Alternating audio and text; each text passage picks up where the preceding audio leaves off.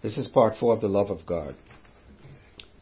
We're going to go, into Luke chapter 15. We're going to continue there.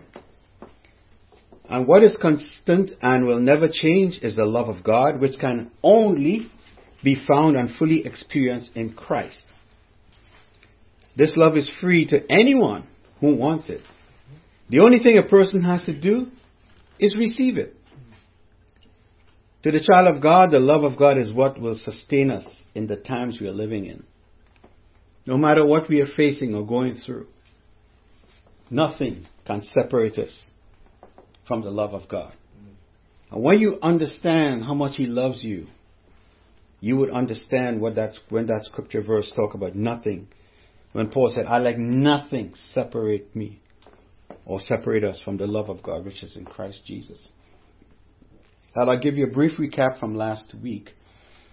Uh, we were in Luke 15, where Jesus was teaching about the lost son. The youngest of two sons wanted his inheritance before his father was ready to release it.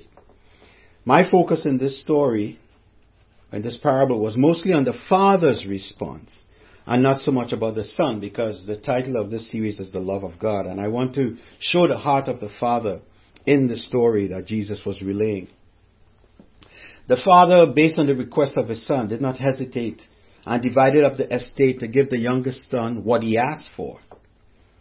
The son left home, spent it all, and unfortunately, a famine coincided the same time when he was running out of money.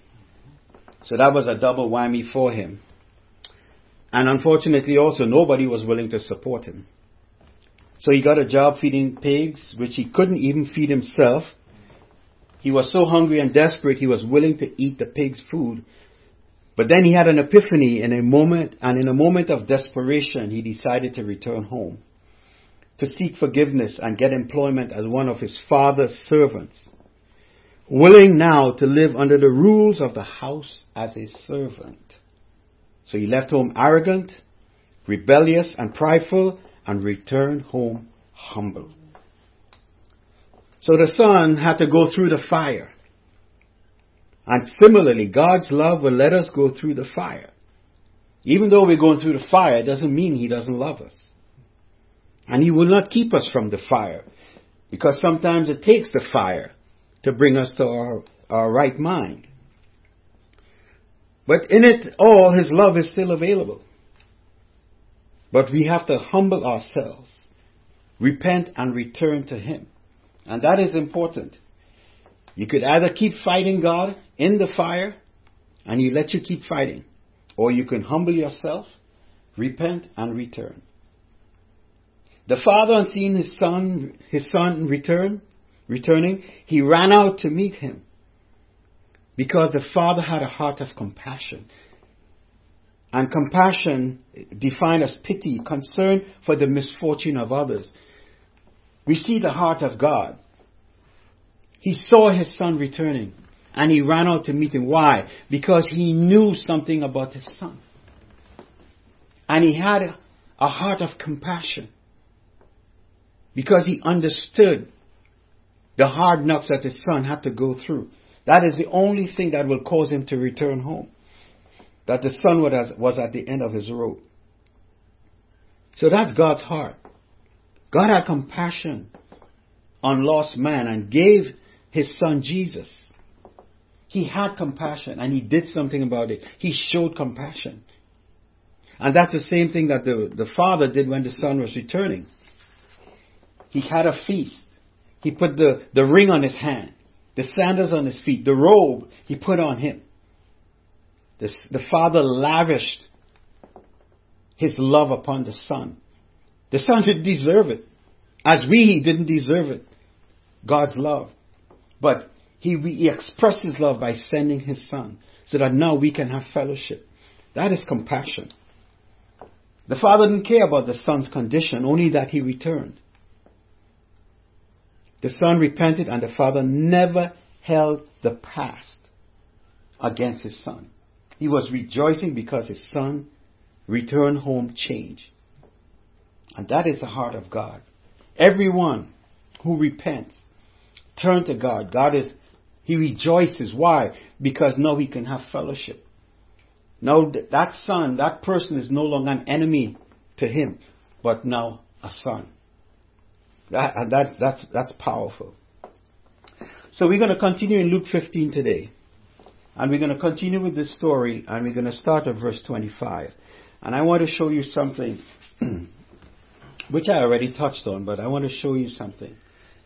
And let's start at verse 25 in Luke 15. Let me know when you're there, please. Okay, this is uh, Jesus speaking. Verse 25. Now, his older son was in the field. And he came and drew near to the house. He heard music and dancing. So he called one of the servants and asked, What these things mean, meant, meant. And he said to him, Your brother has come. And because he has received him safe and sound, your father has killed a fatted calf. But he was angry and would not go in. Therefore his father came out and pleaded with him. So he answered and said to his father, Lo, these many years I have been serving you. I never transgressed your commandment at any time. And yet you, you never gave me a young goat that I might make merry with my friends. But as soon as this son of yours came, who has devoured your livelihood with harlots, you killed a fatted calf for him. And he said to him, Son, you are always with me, and all that I have is yours. It was right. We should make merry and be glad, for your brother was dead and is alive again, and was lost and is found. I'm going to stop there. Amazingly enough, if you, if you, you, from reading this, you see the heart of God. You see the love of God. They said that in verse 25, the older son was in the field, and as he drew near and came to the house, he heard music and dancing. So the son was in the field. Nobody went out to get him, to tell him, hey, your brother is home. We're going to have a party. So he's out there toiling, working hard. Then he came home from the shift and it's like, what is going on in this house? There is music, dancing, a feast going on. How come nobody told me about this? I didn't know anything about this. So he, in verse 26, so he called his servant and said, what's going on? Then the servant told him, your brother came home, safe and sound, and your father is celebrating. He's throwing a party because your brother came home. And the son was angry, verse 28. Understandably so. Wait a minute. I'm out there working hard. I always did what my father wanted. I didn't give my father a hard time. Always did what he wanted.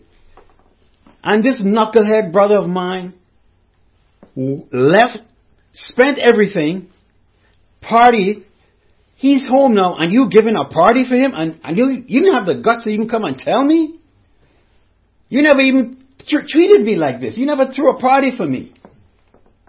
So understand me. He's angry because it seems like the father is re- rewarding bad behavior. Right? Seems like he's rewarding bad behavior. But the eldest son was indignant, and, I, and it's understandable. But the father in verse 28 pleaded with him. And he answered and said, All these years, father, I've served you. And he, and he, he complained to the father about, about how he was feeling. But then in verse 20, 31, the father said something important. Son, you are always with me, and all that I have is yours. You are always with me. All that I have is yours. And he said it was right that we should make merry and be glad. For your brother was dead and is alive again, was lost and is now found. Now, look at this here. The father had to plead with him. And the son, which was weird, that he was telling the father, you never, you never treated me like this. You never killed anything and still had a party with me. But understand what the son didn't understand that he could have, he could have had a feast anytime. He said, whatever, I, everything I have is yours. I, you don't have to wait for me to have a party for you. You could have that anytime you wanted. He said, but this is a special occasion. Your brother was dead. He's now alive. He was lost and he's now found. So the son, the father, the eldest son is wondering, how could this father so easily accept the youngest son after all the drama he caused in the house? How could he, how could that happen? In the natural, we would think that's not fair. Now think about it. You have a sibling. Now, take, take off your Christianity hat for a second.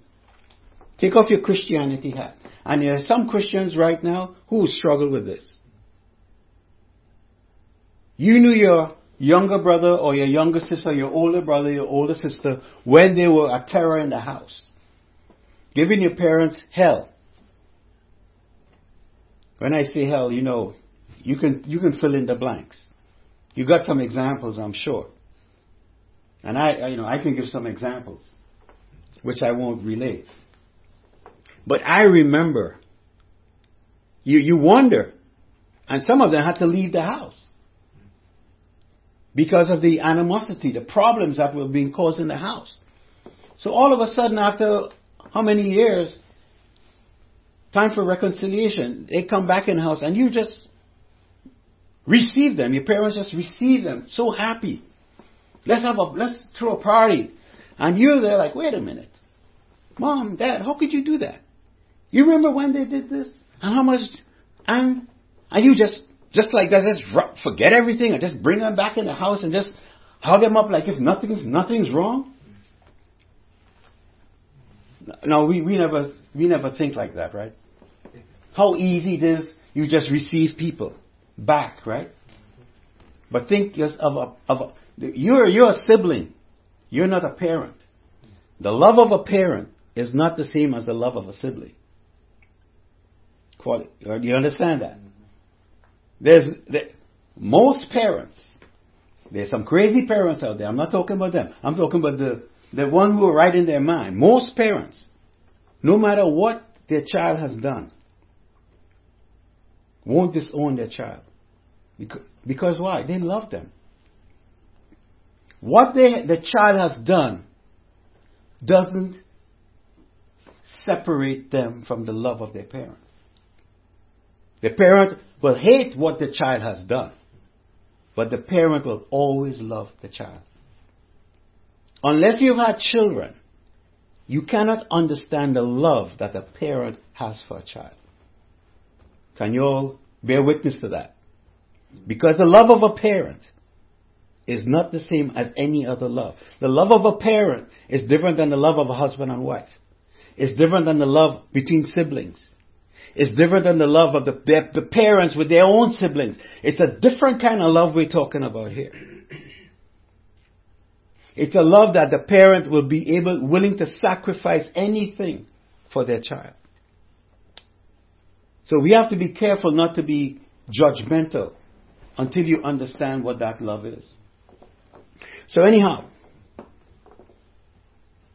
important here, what did the father say? Your brother was dead and is alive and was lost and found. Now what the father was doing there, the father was expressing the love of God because our, the God our father is our, he's our father. He's our parent, our spiritual father, our spiritual parent. And the example he was setting is not only for his son, but also for the servants. You understand that? Because he restored the son, the, the youngest son, to sonship. His, he didn't hire him as a servant. He restored him as a son. Even though he had nothing to get, he still restored him as a son. Because everything the father has belongs to the eldest now. Because the youngest he just blew whatever he had. Anything he got now is just grace. All right? Let's go to Luke chapter 15. Um, let's stay there. Let's go verses 4 to 7. I want to show you something. Oh my God, this is so powerful. Verse 4, you there? Is Jesus again speaking another parable. All these parables are intertwined. Oh my God. Watch this. What man of you having a hundred sheep, if he loses one of them, does not leave the 99 in the wilderness and go after the one which is lost until he finds it. And when he has found it, he lays it on his shoulder, rejoicing. And when he comes home, he calls together his friends and neighbors, saying to them, Rejoice with me, for I have found my sheep which was lost.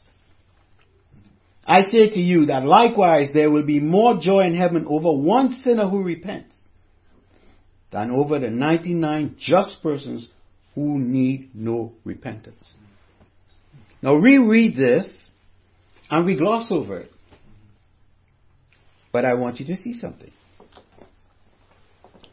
To us, in this time, or because we don't we don't raise sheep, to a shepherd, a sheep are important to a shepherd.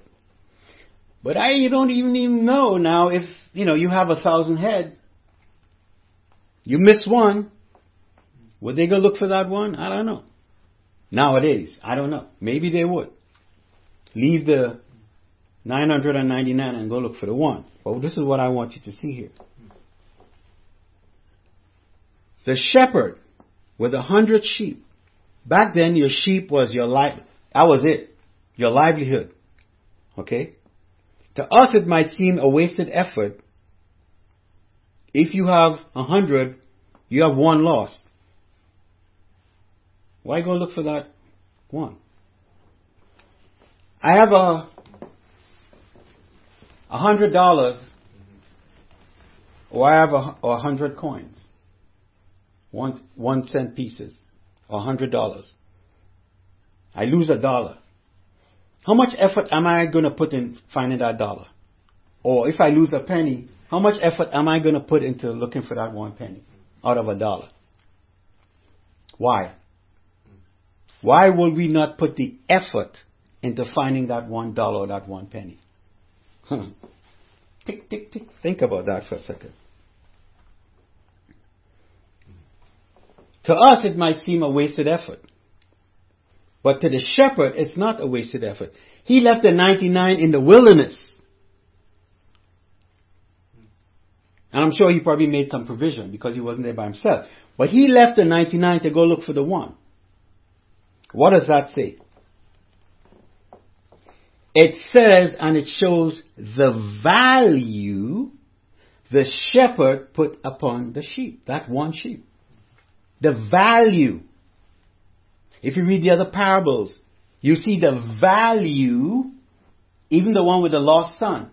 The reason why the father was willing to receive and celebrate the, the youngest son return because of the value of his son. The value on the sheep. He's willing to leave the 99 to get the one because it's valuable to him. The father is willing to celebrate the return of his son because his son is valuable to him. To tell you how valuable, because if you read here, what did Jesus say in verse 7?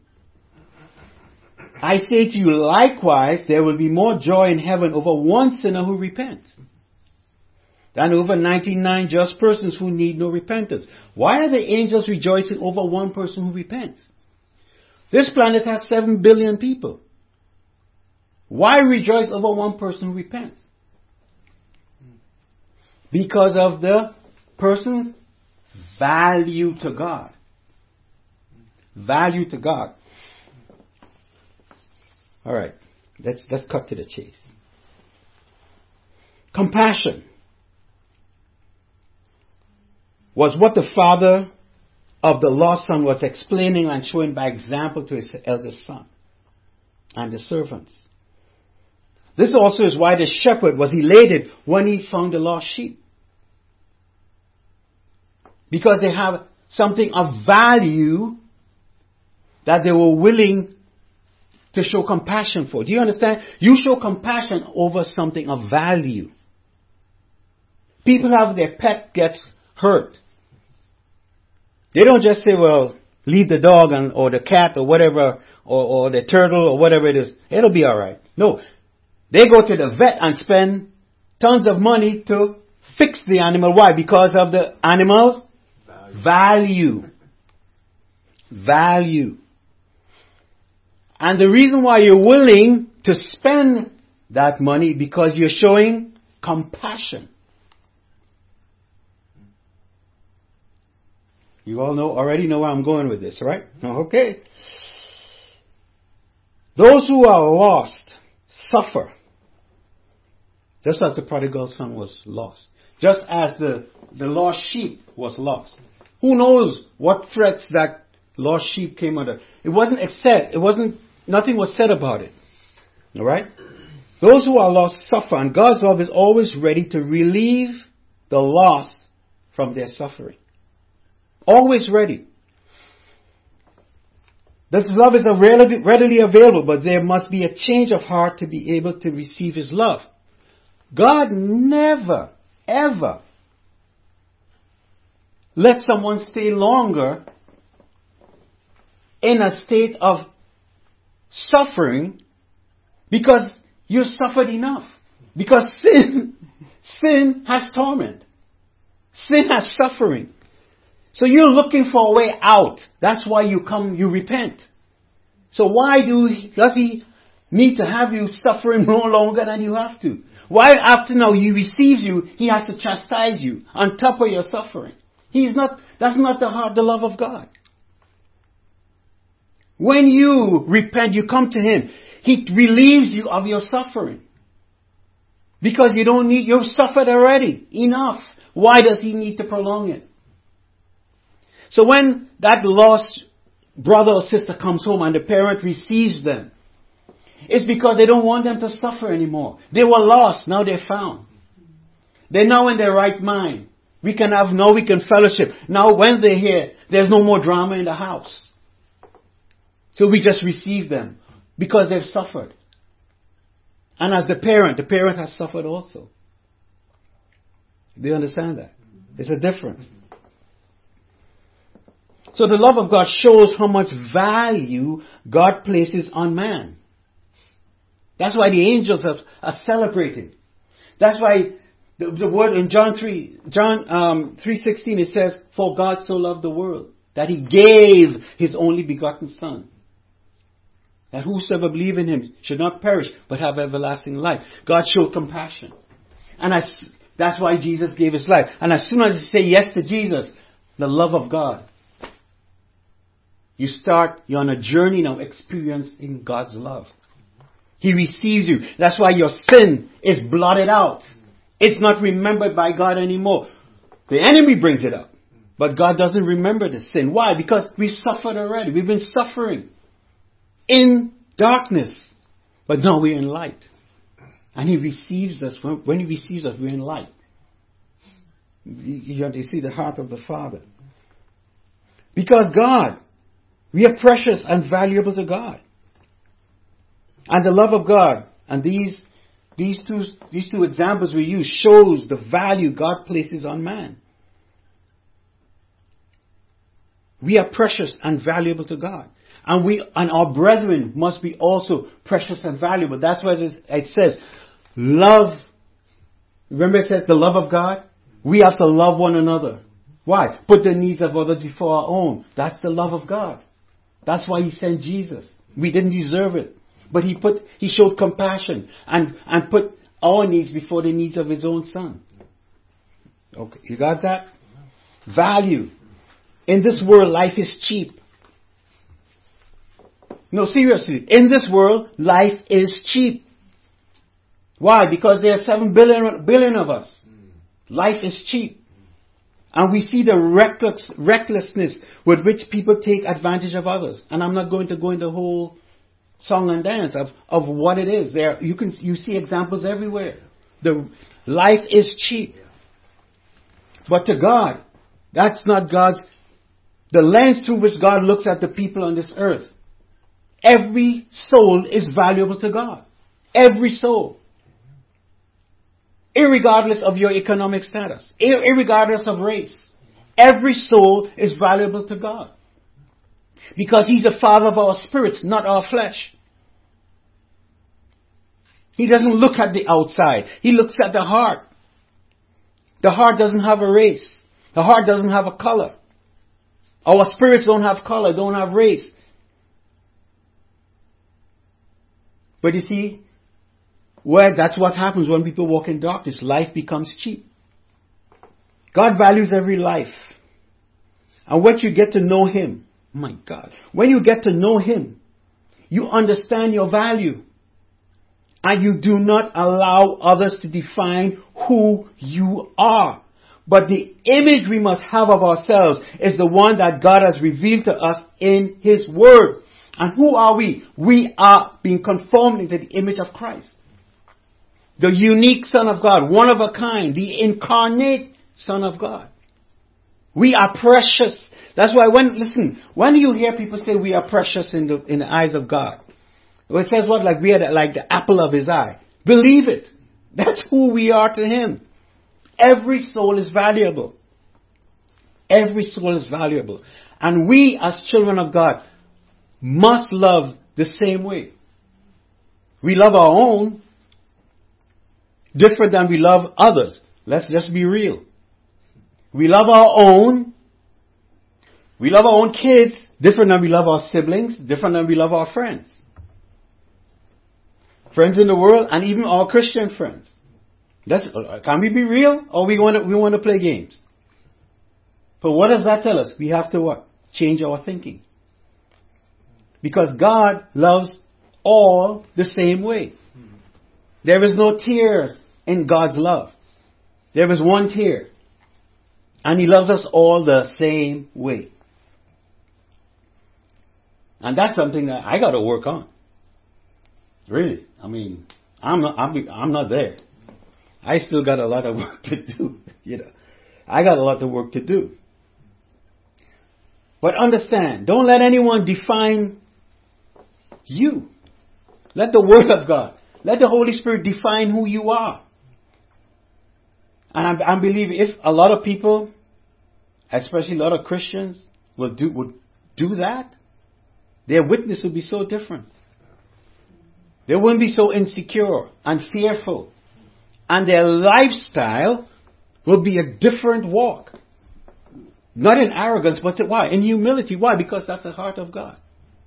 Because if we are to be like Him, if we have been transformed into the image of Christ, and we know Christ what? Humbled Himself, we'll be walking in humility. Which is what? Doing things what? God's way. Right? So we are children of God. We are not slaves. Our life is not cheap. A slave's life is cheap. You remember what they, what they used to do to slaves? Not, they used to kill them. They don't kill them. A, slave just did something that's not right, they'll kill him, hang him, did whatever they want with them. But to us, we are not slaves, we are sons. That's what the enemy does. Because anyone who serves him is a slave.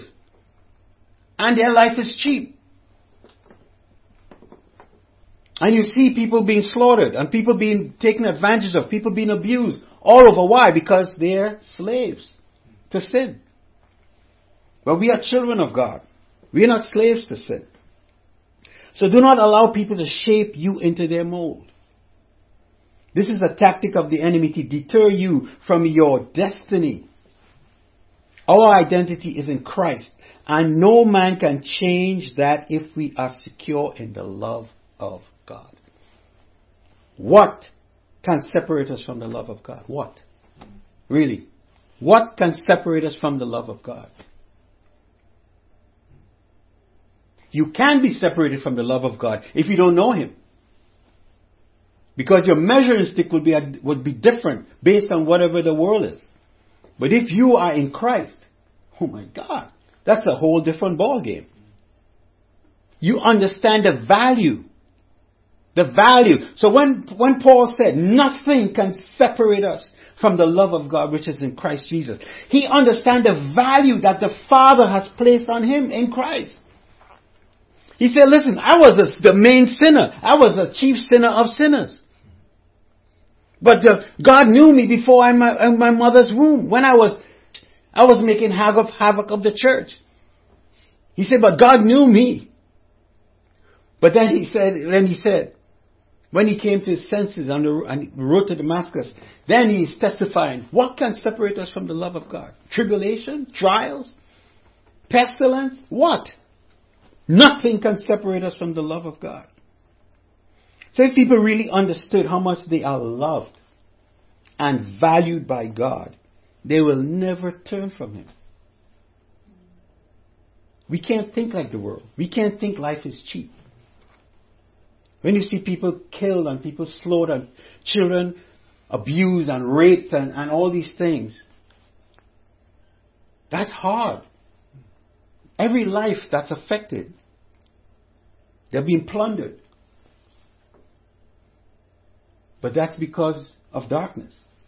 But we, as children of light, we have to set the example. We have to walk in the light. So as I said, if people really understood how much they are loved and valued by God, they will never turn from Him. The love of God is available to anyone who wants it at any time. There's not a, a, a curfew on it. There's not a, it's, it's from 6 to, to, to 9. It's not from 9 to 5. It's available 24 hours a day, 7 days a week, 365 days a year. It's available to anyone who wants it. We just have to receive it.